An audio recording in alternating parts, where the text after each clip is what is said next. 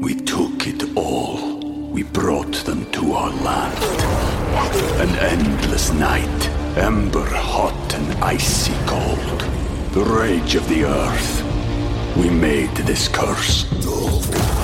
Carved it in the blood on our backs. We did not see. We could not, but she did. And in the end... what will I become? Senua's Saga. Hellblade 2. Play it now with Game Pass.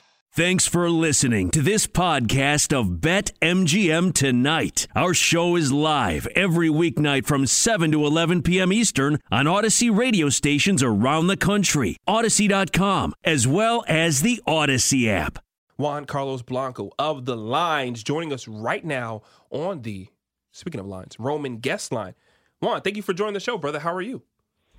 Absolutely. Thank you for having me again. It's been a while since we talked, about 3 months or so. So good to be on with you guys again. I know we definitely got to pick your brain about all things MLB. I kind of miss you, brother. And then your profile picture's up on Twitch. I'm like, man, I miss that guy. That's a nice face.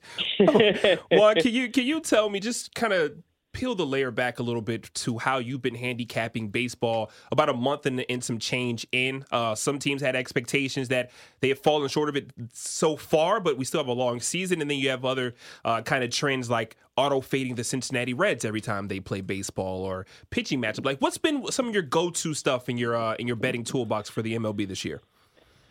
Yeah, well, I'll start by kind of telling you where there's been a little bit of some challenges or uphill battles is figuring out, that first month of the season that we just kind of passed the anniversary of. It's been interesting in how we saw kind of a real downturn in offense, especially the first couple of weeks. Of course, we did have a shortened spring training, and the bats usually start off a little slower than the pitchers anyhow under normal circumstances. So I guess that wasn't really that surprising, but some of the teams that were struggling really kind of made handicapping a little bit of a challenge when you had teams like the White Sox, the Red Sox, the Blue Jays early on, which were kind of still finding their way. The Yankees early on were still finding their way first couple of weeks. And you look at the names in those lineups and you just couldn't fathom, that they're not going to be scoring more than they are. But that's exactly what came to pass there for a bit. It's some of those teams are starting to right the ship for sure. Some of them have basically hit their stride almost, fully at this point, like the Yankees, and the White Sox were really starting to come on. But,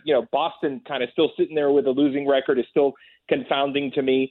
So there's been actually some real tricks that, tricky situations to navigate early on. What have you been finding the most value in? Because I'm very curious with this ball not being juiced anymore and then the weather heating up, how that actually affects totals. If you have any teams in terms of like sneaky ones, like obviously the Reds people have been fading, but if you have ones that are kind of like middle of the road, either a total or just run line, things that you've been noticing with some of these teams that maybe we don't have our eyes on. Well, early on, even before the season started, I was really high on the Mariners, and they've had a roller coaster for sure. They're kind of a little bit on a downswing again at this point.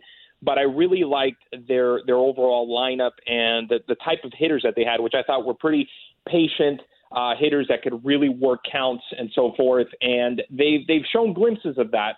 And so I've been able to, I've been on them at times when they've been underdogs and gotten them at plus money because I've really had confidence in what they bring to the table. Even so, I think they're still even going to come back and actually really, really make noise here in the second half of the season once they get Cal Lewis back and so forth. And Julio Rodriguez continues to really blossom into, like, I think the star that he's going to be. I think you're going to see Seattle make a move. So I've kind of been on them at times.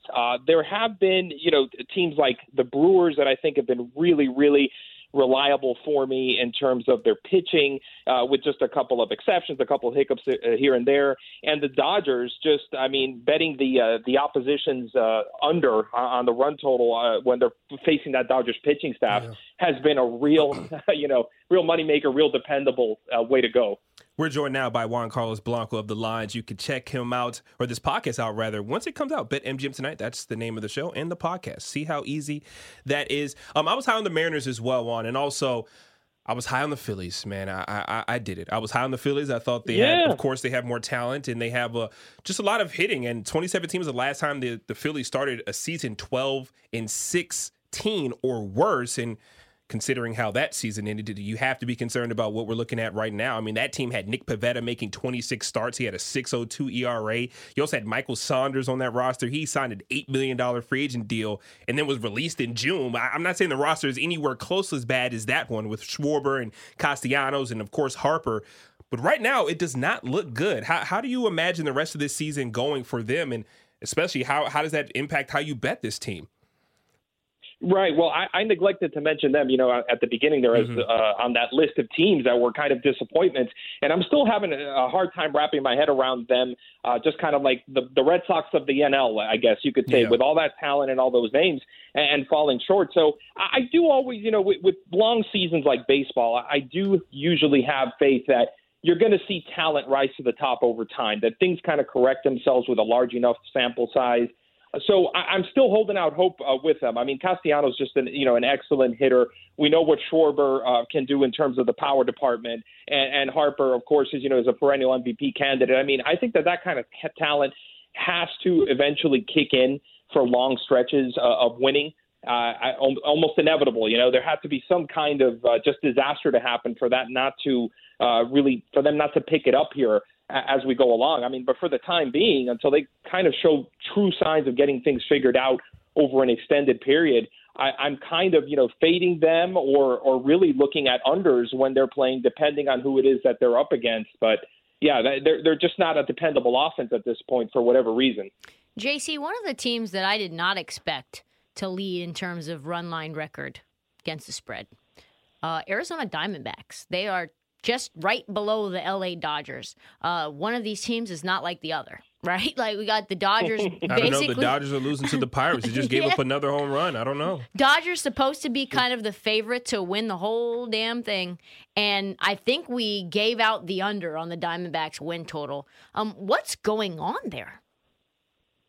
I mean, yeah, that's a great question, especially when you also factor in how bad Ketel Marte is playing. And they're still, they're still sitting there with a, winning record, barely, but they have it. And as you said, and doing great against, against run lines and so forth. So that is a mystery to me. The Rockies are a bit of a mystery to me as well, since we're talking NL West there. How well all those teams actually are doing. The entire division is above water right now. So, with Arizona, I mean, it's a mixture of some players, I think, maturing and some timely hitting always can make a team look better for stretches than what it actually is. Just like, when you're not getting that timely hitting, you can just look like about the worst team out there. And those are just the kind of things I think that are coming together for them early. Obviously, the big question is how sustainable is that going to be, especially if Marte continues to struggle, because his talent, I mean, I don't envision that happening. He's another one of those players that I think over time his talent can't help but rise to the top as long as he's healthy. But if he were to continue to struggle for whatever reason, does the rest of that offense, stop when they don't really have to pitch around them anymore and so forth? The teams start to not be afraid of them. You might see a little bit of regression for the rest of the guys there, too. We took it all. We brought them to our land. An endless night, ember hot and icy cold. The rage of the earth. We made this curse. Carved it in the blood on our backs. We did not see. We could not, but she did. And in the end, what will I become? Senua's Saga, Hellblade 2. Play it now with Game Pass. Our podcast listeners are not going to love this, but they should have been listening live. JC, we got a lot of games still yet to be underway tonight. Rays, Angels, Marlins, D-backs, Cubs, Padres, Phillies, Mariners, Rockies, and Giants. Anything that's jumping off the page for you tonight? Yeah, I'm looking at two teams we've already discussed here a little bit in the Phillies and Mariners. Tonight. I mean, I like Seattle at home. I like the way that, they just basically play. They take advantage of their home park pretty well. 8-5 so far this year. The Phillies are 3-7 away. And as we talked about, just not playing up to potential right now. So I do like Seattle, in that circumstance and in that scenario. I don't have the money line figures in front of me, but I do like the Mariners as a home favorite, I'm assuming, here in this case. Yeah, the Mariners. Actually, it's a pick 'em between them and the Phillies, -110 both ways. We'll do some. We'll do some digging on that to figure out what we're going to do with it there. Before we get you out of here, though, I do want to pick your brain on the NBA. I mean, I know you can handicap anything, you know all of it, but we of course are in the middle of the NBA postseason. We're watching Milwaukee take on Boston right now. What is going on in your estimation in this series between the 76ers and the Miami Heat? You got Joel Embiid coming back, and he looks like a game changer, not just for himself, but also James Harden makes him look like a better player. And then they're just a different team. And now I'm looking at Miami, and I'm like, I don't know if you're going to be able to make it out of that series. How do you envision this series going between those two teams? Yes. I mean, we really are looking now at something that it's just anybody's ball game here, so to speak, at this point. And I wouldn't have said that, obviously, that's no big newsflash, but I wouldn't have said that, and neither would have anyone 2 games back. But this has been just incredible what Embiid's been able to do. I mean, coming off a couple fairly serious injuries, still playing, I know, with also the thumb in bad shape, of course. And just his presence, I guess, both the tangible on-court effect and the confidence that seems to give Philadelphia is just incredible. So at this point, I'm leaning Philly for the series, Beard, only because We're looking at a team that really, when Embiid is in there, is a lot deeper, I think, than Miami is when you come down to it. JC, aren't you in Miami? I am. I'm in South Florida, correct. Are you trying to not mush yourself? Well, I have been a Heat follower since 1988 because I'm an old guy. So I've been there since the team rolled out its first game. But I am at this point, I mean, I'm just trying to be realistic. As we know, in betting, there are no there shouldn't be any homerism taking effect. And so I am trying to be realistic. I'm looking at Jimmy Butler and then just a bunch of guys. Trista, the Heat don't have depth either. Well, you really got to look at it. I know, but literally the Georges Nang and Furkan Korkmaz. I mean, we had someone come on our show. Was it Coach Young came on and said, hey, Victor Oladipo is what I be. I mean, come on. I mean, I love Coach Young, and I think I love his opinion, but we're talking about Oladipo. All right. My goodness. It is what it is. Yeah, I mean, with the way the last couple games have gone, it's just what I think I'm seeing here is Jimmy Butler and just a bunch of other guys that are kind of trying to get something done, but that can't be relied on night to night. Adebayo obviously is a great player, yet what I saw happen to him in Game 3 and the downturn he had there is something that obviously gives you reason for concern. So, I mean, Butler is definitely, as reliable as it gets. Everybody else is who I'm concerned with, night to night, now that we're down to basically best of 3, basically, at this point.